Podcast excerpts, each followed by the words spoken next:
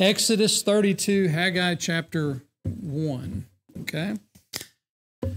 And uh, we're going to be utilizing both of these separate places in Scripture in order to understand one simple truth. And the truth that we're going to understand this morning is vital for all believers, but I believe it's also vital for the present world's spiritual victories. And it is the truth concerning revival. Exodus chapter 32, verse 1. And when the people saw that Moses delayed to come down out of the mount, the people gathered themselves together unto Aaron and said unto him, Up, make us gods which shall go before us. For as for this Moses, the man that brought us up out of the land of Egypt, we wot not what is become of him. And Aaron said unto them, Break off the golden earrings which are in the ears of your wives, of your sons, and of your daughters, and bring them unto me. And all the people brake off the golden earrings which were in their ears and brought them unto Aaron. And he received them at their hand and fashioned it with a graving tool after he had made it a molten calf. And they said, These be thy gods, O Israel, which brought thee up out of the land of Egypt. And when Aaron saw it, he built an altar before it. And Aaron made proclamation and said, Tomorrow is a feast to the Lord. And they rose up early on the morrow and offered burnt offerings and brought peace offerings. And the people sat down to eat and to drink and rose up to play. Now hold your place in Exodus 32, flip over to Haggai 1, and look with me, if you will, at verses 7, 7 and 8 will be fine. Thus saith the Lord of hosts Consider your ways, go up to the mountain, and bring wood and build the house, and I will take pleasure in it, and I will be glorified, saith the Lord. Father, I ask you to please help this morning with this message, Lord. Father, you know that my heart had a, another place I wanted to be, but it seemed as though this is where you brought us this morning. Lord, I pray there'd be no confusion in this church whatsoever. No confusion about the text, no confusion about the passages. I pray, Lord, that you alone would give us perfect understanding about this truth this morning. I ask that the Holy Spirit would have liberty here and that your word would have free course. If there's any sin at all, Lord, right now, by your grace, would you please forgive and forget that for this moment, Lord, that you would meet with us and help us to better know you in a deeper and more spiritual way, Lord, to understand the truth this morning and to get a hold of how vital and important this revival truth is for our lives, for the health of our lives, for the health of this church, and for the health of this world. Help us now. In Jesus' name we pray. Amen. In Exodus 32, Moses finds himself in the presence of God upon Mount Sinai, receiving the precious word of the Almighty. I, personally couldn't even imagine such an event to be in the presence of God, receiving the word of God directly from Him. You know, often all we know is come to a church and you have what often people call the man of God, which would just be the preacher he stands there with the Word of God to preach the Word, and that's where you receive the truth. But could you imagine being in the presence of God? And it's not captured in this part of the text, but earlier in the book of Exodus, we would find that God commanded Moses to come up to the top of the mountain. And Moses waited patiently for nearly seven days before God came to him and began to speak his words to him. And while he waited, he did have Joshua with him, and they were, they were in the presence of a pretty powerful event with this great smoky cloud that covered the top of the mountain, thunderings cracking, and you could just sense the power of the Almighty there. And as they approached the top, they waited seven days before God finally took 40 days and 40 nights to reveal to Moses his wonderful word. Here, God gives Moses tables of stone. We often refer to those as the Ten Commandments. He gives Moses a law he gives Moses commandments. And here again, Moses spent such a lengthy time with God as God instructed Moses what he must go forth and teach God's people. God has always, always been concerned about his word. In the Bible, in Jeremiah 23 29, we read this Is not my word like as a fire, saith the Lord, and like a hammer that breaketh the rock in pieces? There's great power in the Word of God. The Word is quick and powerful and sharper than any two edged sword, piercing to the dividing asunder of soul and spirit and bone and marrow and is a discerner of the thoughts and the intents of the heart. It's the Word of God that humbles one's pride and then allows God to, to change them on the inside that He might eventually lift them up that they can do His will. God is concerned about His Word. And I find it just so, so interesting in this chapter. Moses is at the top of the mountain, not praising, not worshiping in the sense of what we would think today through music and emotion, but simply patiently waiting that God would give him the Word. The Word. Moses in this chapter is really at the peak of, spirit, of a spiritual experience in human form. He's on this mountain receiving the Word of God, and this tremendous event impacted Moses so much that he spends the next 40 years of his life fulfilling the will of God. 40 years of his life. I haven't even been saved 40 years. I'm still wet behind the ears because I'm only 41 right now. I am 41, right, honey? 40? That's right. I always get it off by a year. Often I'll just say I'm 40. I'm 40, but I'm 41. All right. Uh, but I'm still wet behind the ears. But Moses spends 40 years of his life faithfully serving God, not because of some emotional experience, but because he had the words of God. He knew the truth. However, at the base of the mountain, the children of Israel, they had other concerns, as we read in those first six passages. They were impatient. They were stiff necked, as God called them. They were prideful. They were emotional. They were sensual. They demanded that Aaron would make them gods to worship because Moses was taking far too long up on the mountaintop. And they knew what God expected from them based on Exodus chapter 20. Can you believe that? 12 chapters prior, God's voice roars from the mountaintop declaring the Ten Commandments, and the people knew exactly what God expected from their lives. He wanted them to be sinless. He wanted them to go forth in holiness, and He wanted them to live according to His ways, not their own. Here we can see a great contrast between those in the valley and those on the mountaintop those in spiritual decline, and even those enjoying a great revival. Those who oppose God and those who are for God. This morning, as we're sitting here on the brink of revival, because we have a revival meeting happening in just a week's time, I, I believe this morning I'm, I'm trying to, I want to try to give us a charge from the message that we would return back to that mountaintop and make the climb back to revival once again in our lives. And I believe we can learn a lot from these passages this morning. We're going to use Haggai chapter 1, verses 7, 8, and possibly 9. We'll see if we go into that one in order to get the outline. Now, in Haggai, the prophet Haggai, we, we, we, we understand some words that he was given here, but here's some context. The book of Haggai was written after the Jewish captivity. This is many years after Exodus 32. This is when the Jews had returned back to their land after they had been guilty of sinning against God and turning away from God. God sends them out of their land for 70 years. Then God allows them to return again. When they come back, the land is desolate. There's nothing there. It's nothing like it once was. It had been demolished and destroyed by the surrounding nations, and this was all a, a form of God's judgment on these people for their sin. But then as they came back, they began building their own lives back, but they failed to restore their place of worship up on that mountaintop in Jerusalem where the Temple Mount was. And they were guilty of putting God aside, failing to realize their purpose for existence.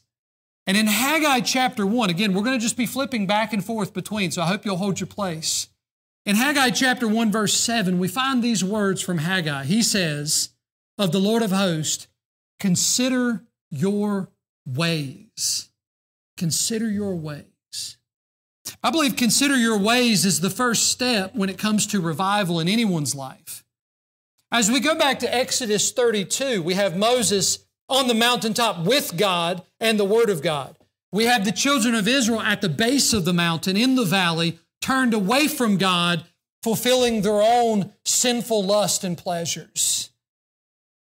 Haggai says, for people to get back to God, first, you must consider your ways. The Israelites, we find three things really that show up in, in our text. For them, one, they needed to consider the ways of themselves, themselves. They had gotten away from God. The Israelites had turned their backs towards Him. They were impatient for God's will. Well, you know, when we become impatient for God's will, we're going to make our own path. We're going to make our own way.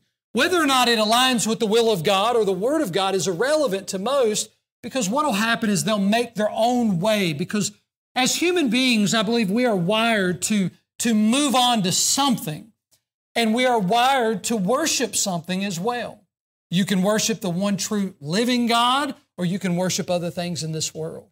In the case of Israel, here they just experienced these great events with God, delivered from slavery out of Egypt, brought to a place where God was now going to give them instruction of truth where they can truly know the one and only true creator of all things. But he says, You need to wait there, and I'm going to bring Moses up and I'll give him the truth. As the days went by, they become impatient. They're waiting, they're waiting. Come on, where's this Moses at? He's left us, he's not coming back. And yet they knew they were to wait. They were to wait. And yet, in the passages, if you'll look back at chapter 32 with me, we read what happens. Look, and when the people saw that Moses delayed to come down out of the mount, the people gathered themselves together unto Aaron and said unto him, Up, make us gods which shall go before us. For as for this Moses, the man that brought us up out of the land of Egypt, we want not what has become of him. In verse 1, we find that they had grown impatient with God. They had stepped away from God. They made their own way, and when we step away from the ways of God, we end up in the ways of idolatry, believe it or not. You know, idolatry is not something where it's only a, a, a, little figure that someone carves, a statue, and they begin to bow down and worship this little bear or lion or moon symbol or whatever it is that you have or that you've seen. Idolatry is worshiping anything above the one true God. In Exodus chapter 20, as I've already explained, God had already shown himself to these people, even prior to 32. And at the top of Mount Sinai, there's this great thunderous event, this cloud that covers. God speaks the Ten Commandments from the cloud as the people waited at the bottom, watching and hearing the roaring sound of God's voice. And do you know the first commandment that God gave them 12 chapters prior to the event taking place here? He says, Thou shalt have no other gods before me. This is the problem with humanity today is that often we have other gods that take the place of our one true creator. There are not many ways to get to God. There are not many paths. God does not have many names in the world. Everything outside of the one true God is an idol. And behind that idol, there is always some demon that is energizing those people and encouraging them to worship that false God. And in Exodus chapter 20, God was very clear Thou shalt have no other gods before me.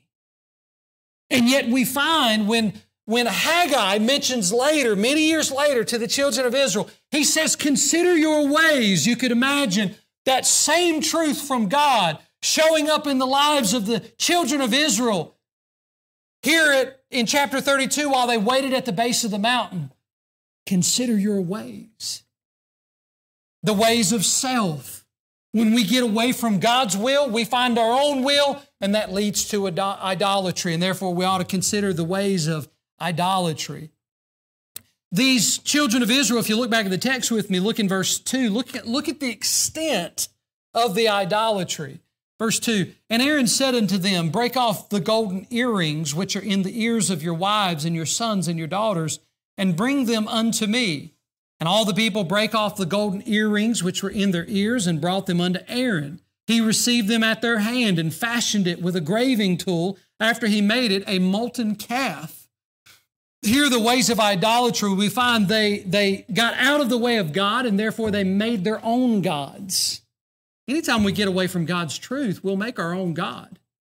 Just because you call him Jesus or just because someone else calls him Jesus it does not mean it is the God of the Bible. There are many cults around the world that blaspheme Jesus every time they say his name is their God because their belief system, their truth that they hold fast to, is not in line with what God has clearly said from his word. For instance, there are some cults that believe that Jesus is not eternal, that he is the firstborn of God. And therefore, in the very beginning of time, this, uh, this deity, who is the supreme deity, formed Jesus, and then Jesus went forth and formed all things. That's not what the Bible says. The Bible says of Jesus, in the beginning was the Word, and the Word was with God, and the Word was God. The same was in the beginning with God. All things were made by Him, and without Him was not anything made that was made. Jesus is the only deity, uh, meaning in the sense of He's equal to God the Father, God the Son, but it's not multiple gods. Here's another one for you. There are cults that also claim to worship Jesus that believe that God is three individual gods. That's called polytheism. That's multiple gods. And the Bible clearly says there is only one God, though He is three persons. That's the Trinity. There's other cults that believe that Jesus is the brother of Satan. Well, that's not what the scriptures teach either. Satan is nothing more than a created angel that was fallen because of his own rebellion against God. And Jesus is greater than Satan because Jesus is the supreme God. See, it's easy to believe these things. It's easy to form ideas outside of truth when we get away from the ways of God. Then what happens is we end up in this danger zone where we start to worship an idol and we've erected this thing in our lives. And to get back to revival, we must consider our ways. Does my life align with the truth of God's Word? Am I living according to what God has said in His Word? That should be the only thing that matters. Thus saith the Lord should be all that matters. In the case of Israel, they made their gods from their earrings. Now, this is, this is uh, rather significant. Earlier in Exodus, uh, chapter 21, I believe, verses 5 and 6, we find that the earring was a symbol of slavery. Sometime prior to 30, chapter 32, Israel was kept as slaves in Egypt. And they had been there for over 400 years. As their taskmasters cracked the whips and forced them to make the brick and the mortar that built many of the structures in Egypt at that time. And the symbol of their slavery were those piercings hanging from their ears. After they left Egypt, they all had gold, and most of the time, piercings were of gold of some kind. And I find it interesting that here's what Aaron says. Aaron says, as they come to Aaron and they say, Make us gods that we might worship them, he says, Well, give me your earrings.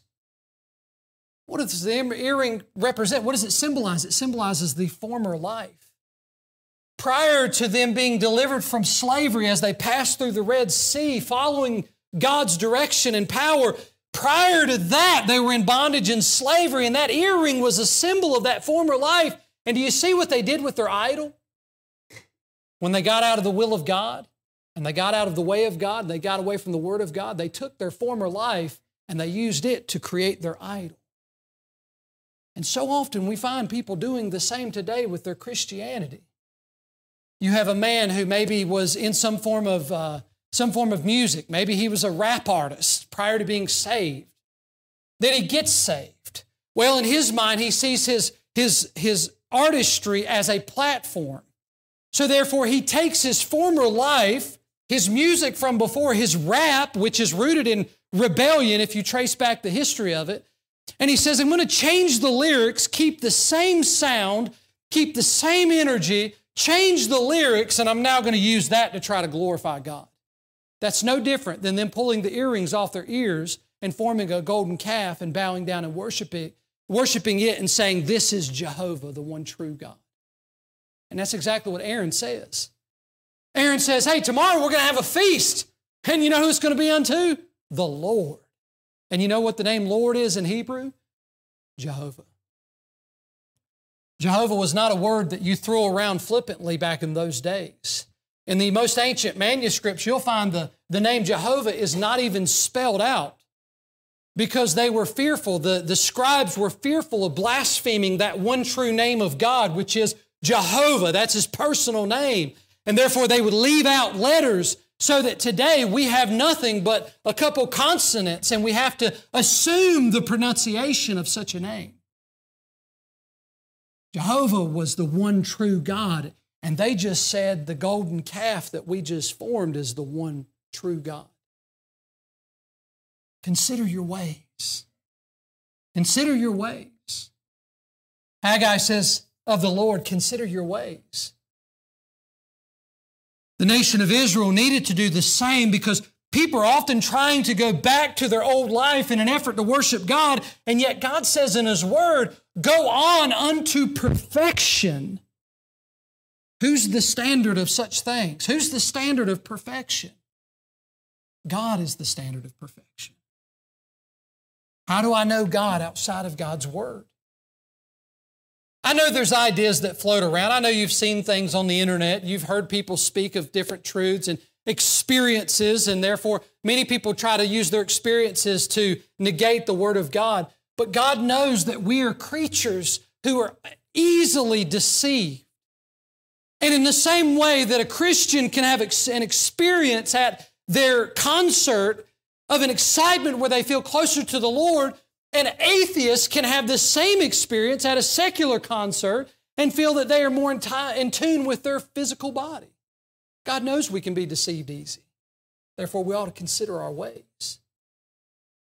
I myself would love to see a true revival take place in Southside Baptist Church.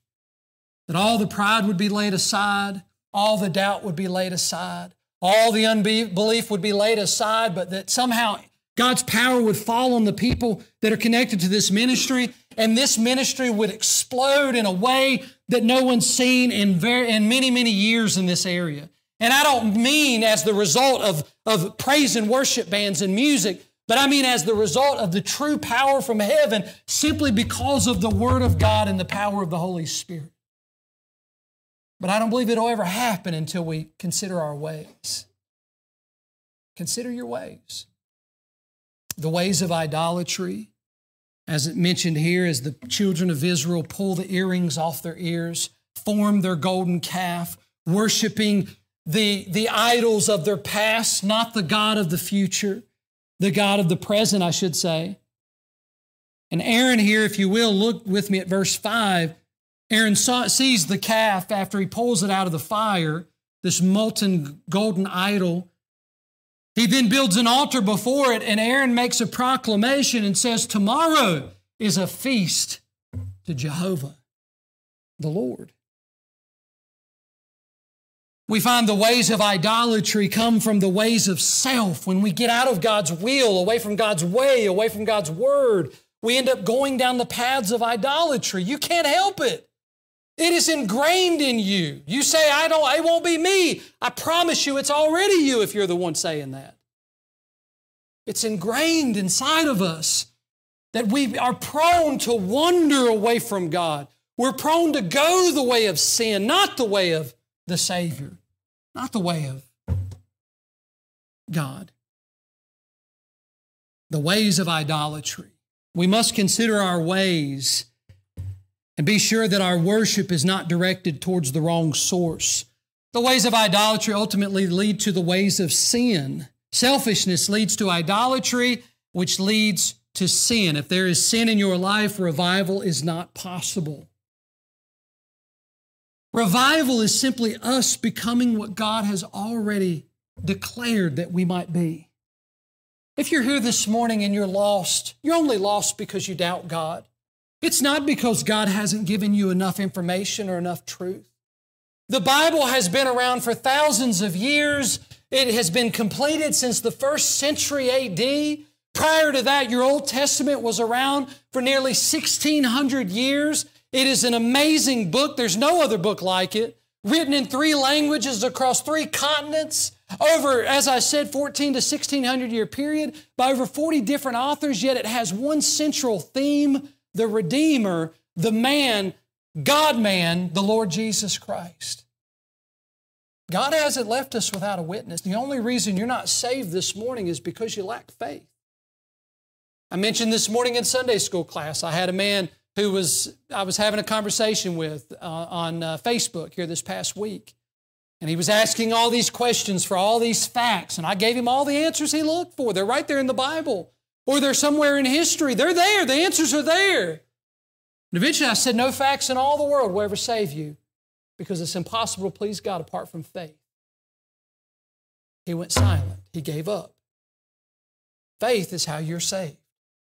Faith is how you enjoy the presence of God in your life. Faith is how you'll experience the power of God. And faith is what Israel lacked while they waited at the base of the mountain, but faith is what Moses had when he went to the top of the mountain. Seven days by faith, he waited in that cloud, expecting God to speak to him simply because God had said, Come up to the mountain. Forty days he waited as God expounded the law and the commandments and and, and the other writings of Scripture for the sake of us today. Do you know what Moses got on the mountain is what we're learning from today? Hearts are often hard due to maybe bitterness or unbelief or doubt, and you never enter into the rest that God has for you because you lack faith in God, not facts, not answers. They're all right there. They wait. They await the, the, the child who's willing to go by way of faith and seek them out. I've been there. I know. I've experienced it myself. Selfishness leads to idolatry, which leads to sin. Sin leads to blindness, which keeps us away from revival.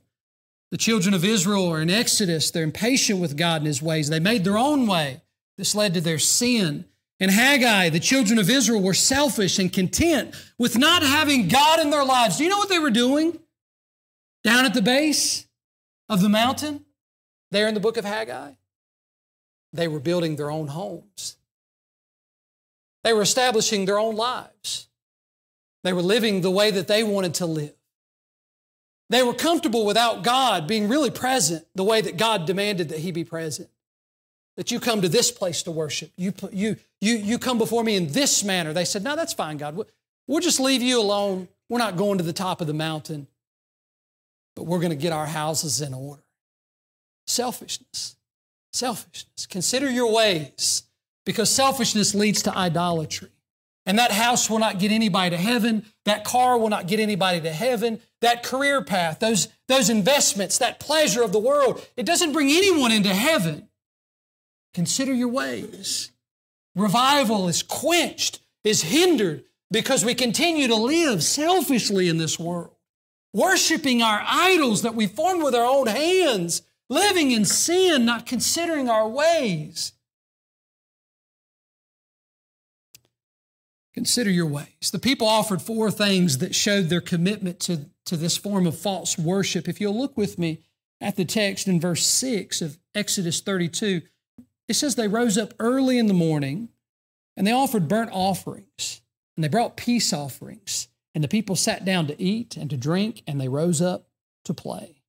In verse 6, we find they offered some things towards this idol. First off, they rose up early in the morning. You know, they were eager to worship a rock because that's all it was. And often we're eager to worship the rocks of our lives. We'll get up on Monday at 6 a.m. to go to work get to work, get the money, pay for the house, pay for the car. Sunday rolls around. 11 o'clock, it's kind of hard. We worship rocks. What's your rock in your life? What's your stone? What's your idol?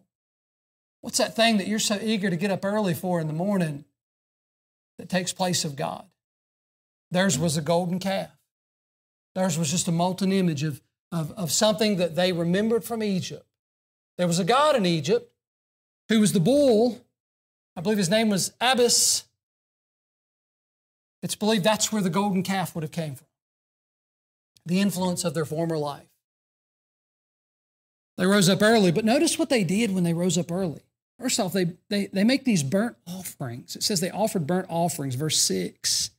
This symbolized their total commitment and surrender to their idol. They gave it all up to the idol. They made a sacrifice, and, and that's what the burnt offering represented. How committed are you to the Lord compared to other things in your life? Remember, we're considering our ways. We're considering our ways. How committed am I to something other than the Lord in my life? That's my idol. Consider your ways. How, how committed are you to the Lord compared to other things in your life? That represents the burnt offering. The peace offering was the next one they gave up peace offerings. This is giving thanks for deliverance. They were thanking a piece of stone for delivering them from the claws of Egypt. Here's my second question How often do we put our trust in other things in life compared to the Lord? I've got to pay my bills, therefore, I've got to work like a dog, and I can't ever make it to where I need to be for the Lord. Well, who are you trusting in? Who are you trusting in? The Lord could take it all away in a second. Be careful. We ought to have some, we ought to have some fear for God again in, in this world we live in. I know that's not, that's not the, uh, that's not always the, the most popular message, fear God, but we ought to. I remember a man when I was younger, and uh, when I say younger, I wasn't a young man. I was in my 30s at that time, so I guess it wasn't even that young. A few years ago, how about that? A few years ago, I was on a bus ministry, and we were knocking doors and visiting some people, and, I, and I, we happened to go and visit a man whose son had just gotten saved at the church. His son was riding the bus, and we wanted to go there to encourage the family to get involved in the church because there's no better, no better uh, addition to a to a good solid home than for the whole family to come to church together. Greatest thing that'll ever happen in your home. Come consistently, come regularly, get involved in the work of the ministry. God will bless your home for it. We go to this man, we say, Hey, did you know your son got saved last Sunday? He said, Yeah, I heard about that. That was, that was great. Man, that's so good. And you know, he's been growing. He's bringing his Bible. He's taking notes. He's learning. Man, it's so exciting for him. He's like, Yeah, that's great for him. I'm, I'm glad for that. You know, he needs the Lord. I was like, Well, sir, we want to invite you to church this coming Sunday. We'd love for you to come. Because I just believe you sitting next to your son would encourage him to keep growing spiritually. For him to see his dad right there beside him, that's going to be a great blessing to him. He's going to have a leader, an example in his life. Would you be willing to do that? Well, you know, I'm, uh, you know, you guys can take care of that need, but myself, I work quite a bit and I need to keep some bread on the table and I want my children to have everything that they can possibly have. So I'm going to keep on working all these hours. And I think he said he worked like 60 or 70 hours a week. I said, Sir, you know, God will give you all the things you need. And the greatest thing you could ever leave your child is a godly example in their life. I think the guy got a little upset at me because I was poking, you know, prodding a little too much. And he says, Well, you guys go, y'all just continue to do that for him, keep picking him up, and uh, I'm just going to have to work. I won't be able to come. I said, Okay, all right. I left. A couple weeks later, while the man's at work, working all those hours, putting the bread on the table, his back goes out on him. He's out for six months. Don't mess around with God. And this is something that often is overlooked in the world because it's all it's all love, it's all roses, it's all uh, you know, it's all good with God, and God is gracious. Yes, we're living right now. God's merciful. Could you imagine if all of us could project the the images that have rolled through our minds in our lifetime, or project up on the wall all the things that we've ever done in our lives, even the things that were done in the deepest, darkest places of the world. Could you imagine the list of things we'd see on the walls in this church as those things were projected? And yet, God, in His mercy and His love and His grace, continuously forgives us and continues to try to help us in our lives that we might draw closer to Him. He's a good God but he's a God that we ought to fear. And in the case of Israel, they failed to do that. They, they offered peace offerings to a stone. They put more faith in this statue, saying, This is what delivered us from Egypt. When God in heaven says, No, it was me. I'm your creator. I'm your God. And yet, in His mercy, He continues to work with those people. We find next that they sat down to eat and to drink. This reminds us that they had settled down in their decision. How comfortable are you with the idolatry in your life? Consider your ways. How comfortable am I with the idolatry in my life? I have to consider my ways on a regular basis. Do we settle down in it? They sat down in it to worship this idol, to sacrifice to this idol, to be given to this perverted way of worshiping. And the word drink reminds us that while they were there, they enjoyed it so much that they became drunken. And then they rose up to play. How light of a matter is all this in our lives? When it comes to rose up to play, some believers uh, look at the word play as a sexual act of sin. Um, I couldn't find the use of the word in this way. Uh, maybe it's assumed because they're later referred to as, as being naked, uh, but you know, alcohol does do strange things to people. Here's what I personally believe the word is referring to, and I think it makes a little bit more sense. The word means, the, the word play means to laugh or to mock at. For instance, in the Hebrew, it is the root word of the name Isaac. Isaac's name means he laughs because Isaac was born of Abraham and Sarah when they were close to 100 years old. And so they name him Isaac. He laughs. Well, the root word of Isaac is this word play to laugh, to mock it. I personally believe that it seems so appropriate because their sins were so light to them. One says, Yeah, but they didn't know better. They didn't have the written law. They just sat at the base of Mount Sinai, hearing God say, Thou shalt have no other gods before me. Thou shalt bow down to no other gods. And yet, what are they doing?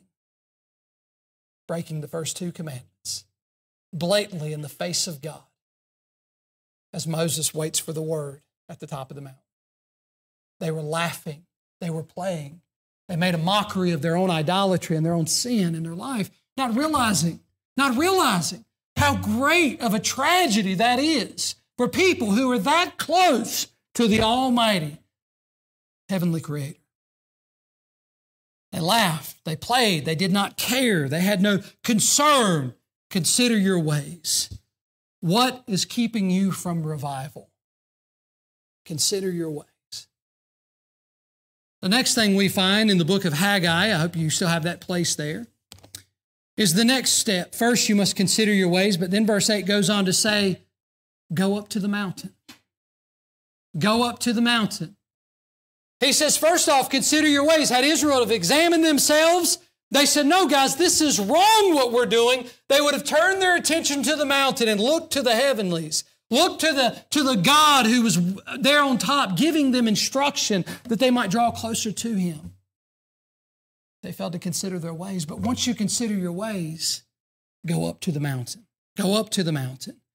God has the answers to our hindrances. Is it pride? Is it fear? Is it doubt? Is it lust? Is it greed? What is it? God has the answer. Go up to the mountain is how we do this. How do we do such things? How do we go up to the mountain? By the Word of God. Moses was on the mountain with God only to receive the Word of God and nothing else. He was not there to have a good time. He was not there to shout and holler and celebrate. He was not up on the mountaintop to sing and to praise, but only there to get the Word of God. We cannot worship God without first knowing the Word of God. Get up to the mountain. There we find God knows all. Look back with me at the text at verse 7. The Lord, this is Exodus 32, verse 7. The Lord said unto Moses, Go, get thee down, for thy people which thou bringest out of the land of Egypt have corrupted themselves. There up on the mountain, God knows all. God knows where your life is right now. God knows what things are in your life. There's no confusion with God. There's no darkness with God. There's no, there's no absence of mind or lack of ability to think. No, God perfectly knows where you are right now. Get back to the mountain and He'll help you concerning revival. God knows all. Look, it keeps on going. For thy people which thou broughtest out of the land of Egypt have corrupted themselves. They have turned aside quickly out of the way which I commanded them. They have made them a molten calf and have worshipped it and have sacrificed thereunto and said, These be thy gods, O Israel, which have brought thee up out of the land of Egypt. And the Lord said unto Moses, I have seen this people, and behold, it is a stiff necked people. God knows all. They had corrupted themselves. They had turned aside. They had made the molten calf. They had worshiped the molten calf. They had sacrificed to it. They had declared it to be their deliverer. And false worship comes when we leave the ways of God and the Word of God. And that's what happened to them. As we go back up to the mountain, we find God knows all. God will expose the areas of our lives that need to be changed. And the reason why God will do that is God hates sin. God hates sin. Hates it. God calls the children of Israel stiff-necked. He goes on in the, in the, in the, in the next passages to actually threaten to completely destroy them. Read along with me, if you will. Look at verse 10. Now, therefore, let me alone that my wrath may wax hot against them and that I may consume them, and I will make of thee a great nation. God's saying, Moses, you got Joshua with you. The rest of them are at the base worshiping this idol. Moses, I'm going to destroy all of them because I hate sin so much. And Moses, I'm just going to build the nation through you. You're the only one on the mountaintop right now. Therefore, you're the only one in my will, and the rest of them are out of my will. God's anger was hot against sin. He hates sin. To get back to the mountaintop, I need to hate what God hates and I need to love what God loves. And often we don't do that anymore. We find some gray area in between, but God says, I hate this, but I love this. He hates unholiness, but He loves holiness. He hates what's unrighteous, but He loves what is righteous. I ought to love what God loves and hate what God hates. The instruction from God is on the mountaintop, and that is God's Word. God's not down in the valley with those people, giving them more instruction. He already told them not to worship false gods, He had already told them not to bow down to the idols. All they needed to have was faith in the fact that God was there and God was working with them and God was going to keep His promise. And they lacked the faith. They turned their backs on God. And the instruction God was giving, it was on the mountaintop. He was giving it to Moses. You know, in some ways, we ought to take time to return back to the cross of Calvary if you want to know how much God hates sin. There, the innocent Son of God was nailed to a criminal's cross. And every sin that we have ever committed in our lives and the lives of all those in the world was every swing of that hammer that laid those nails into the hands and the feet of the Lord Jesus Christ.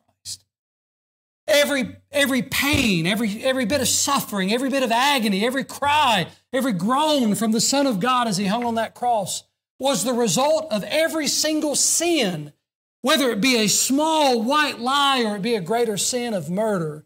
Every single sin was put on the Son of God. God hates sin, but He loved the sinner so much that He was willing to give His Son because of our sin. We ought to return to the cross and see Jesus there as the Holy One of God who took the punishment of our sin. Haggai goes on, if you'll flip back one more time here. There's another part to this revival. We're making our way up the mountain. We're trying to get back to this area of revival. First, you must consider your ways. Second, you must return to the mountain. Third, he says, verse 8, bring wood and build the house, and I will take pleasure in it and I will be glorified, saith the Lord. Bring wood and build the house, and I will take pleasure in it, and I will be glorified, saith the Lord. Haggai tells us the final steps concerning one's purpose, one's, one's meaning in life. He says, Bring the wood and build the house. Moses was on the mountaintop with God to receive the word of God. But for what reason? Was this just so that God could say, I gave my word to Moses? No, it was more than that. Moses was receiving the word because, as God said, You're going to teach it to my people. It was for the sake of the people. God's word is for the sake of me and you today. God's word is for the sake of the world today. God's word is meant to be a help to us, not a hindrance, not a hurt, but a help. Moses was there for the sake of the people, and yet there God threatens to destroy the people. But Moses intercedes on their behalf, slowing the wrath of God. Look back with me at Exodus 32, and I'll read these passages to you. Verse 11 Moses besought the Lord his God and said, Lord, why doth thy wrath wax hot against thy people, which thou hast brought forth out of the land of Egypt with great power and with a mighty hand?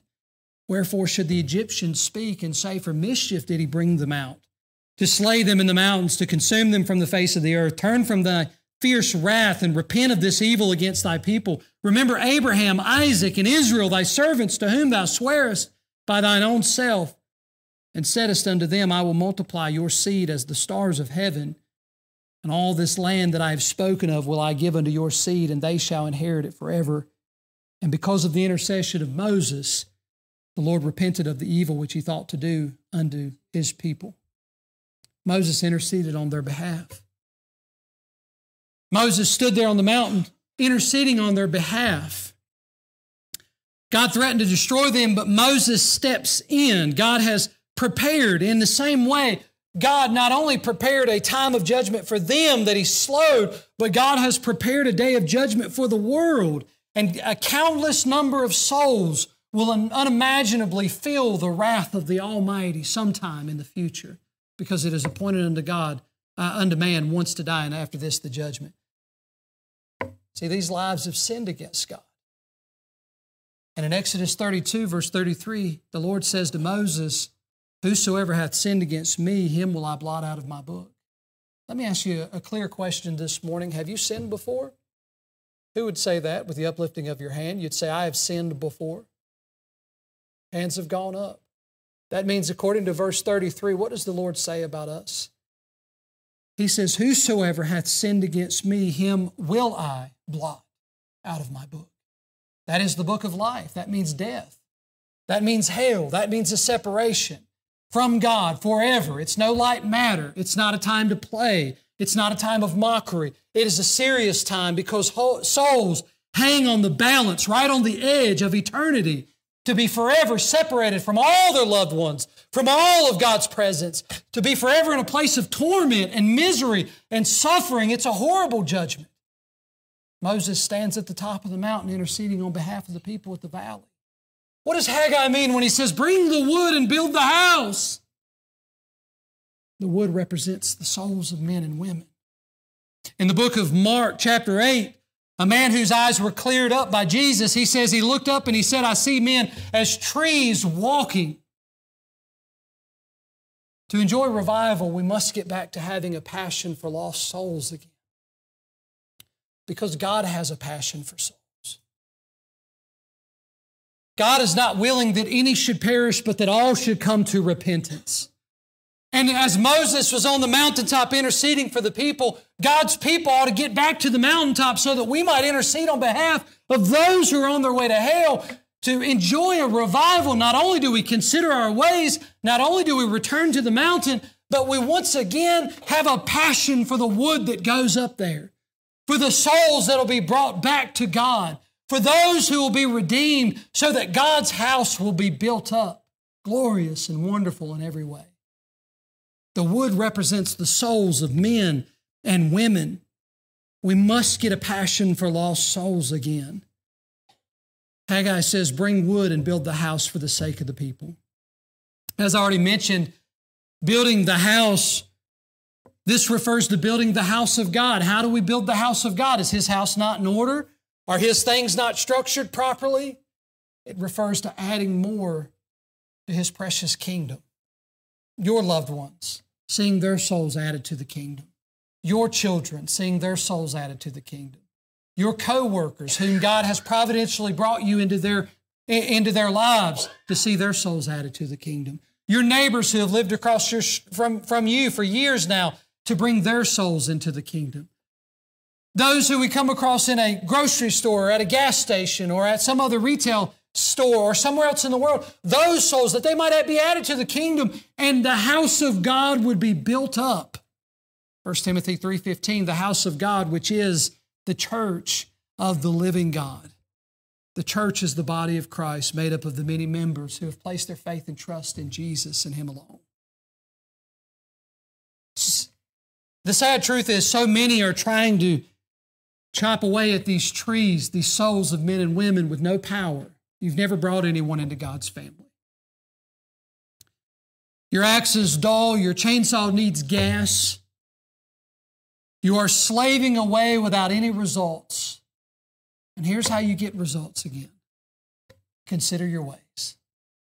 Consider your ways. Go back to the mountain and begin to bring the wood that builds God's house again. This morning as we think about this, this topic on revival. And here in just a few days, we'll be having a great revival, I hope. Brother Bill will be here. He's an exceptional preacher, far better than me. And I believe you'll enjoy the messages that he has. I'm praying God will touch him in such a way to give him something fresh and new that'll be just right on point for this church. But revival starts now. There was a missionary some time ago that had, had enjoyed many revivals in his life. He'd seen many souls be saved. And someone once come to him and said, Where does revival start? And he just, with a straight face, he said, Go home, get a piece of chalk, draw a circle on the floor, stand inside of that circle, and then you cry out to God and say, God, revive everything inside of this circle. He said, That's where revival starts. It starts with the individual. That's where it'll start with us. Consider your ways. Get back to the mountain. Bring wood to build the house of God once again. Amen. Heads bowed, eyes closed, please. Father, we thank you for this time together this morning, and I thank you for this message. Lord, now as we conclude the message, would you please help hearts to make proper decisions? Lord, would you help lives that need to be changed this morning to come by way of faith? Lord, would you continue to help us and work with us now? May the Holy Spirit have liberty.